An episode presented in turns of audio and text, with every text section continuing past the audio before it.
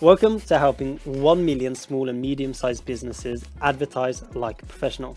My name is Mike Dermanovic. I'm an Adline specialist and I'm also the host of this very special podcast aiming to deliver value, value, value to our viewers and listeners. Uh, our aim, my aim, is to inspire, to educate, and basically just to help all of you that are listening to succeed with your advertising.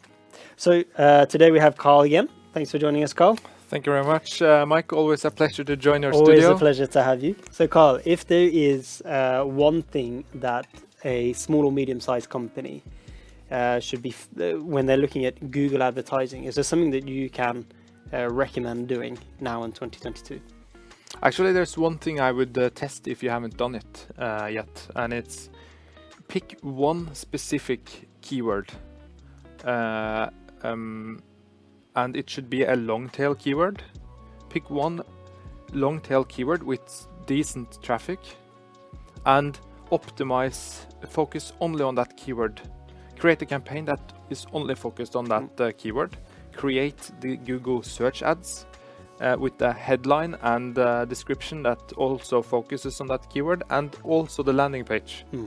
because that uh, uh, that focus will increase your uh, uh, ad quality rank in Google so you will get cheaper clicks and a higher click-through rate and you will generate a lot more traffic Yeah, you mentioned something now, long-tailed keyword. yeah Are you able to explain what that is? yes a long tail keyword is a uh, keyword that contains two or more phrases in it Okay. So it's kind of not uh, advertising. It's and it's it's uh, might not even be online advertising. That's also too broad. But online advertising software.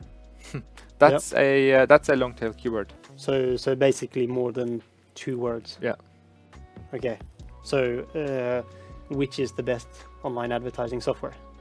Is that a long tail? Yeah. For instance, that's Okay. that's a long tail keyword, and you could create a campaign that focuses only on that keyword. Hmm. Uh, the point with that tactic is that it's uh, that campaign and that ad and that messaging is going to be so uh, relevant and targeted that it will convert a lot more.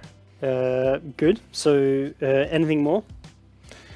No, quickly summarized, uh, pick a long tail keyword, create a campaign that just focuses on that keyword, make sure the landing page mentions that keyword, and that's it.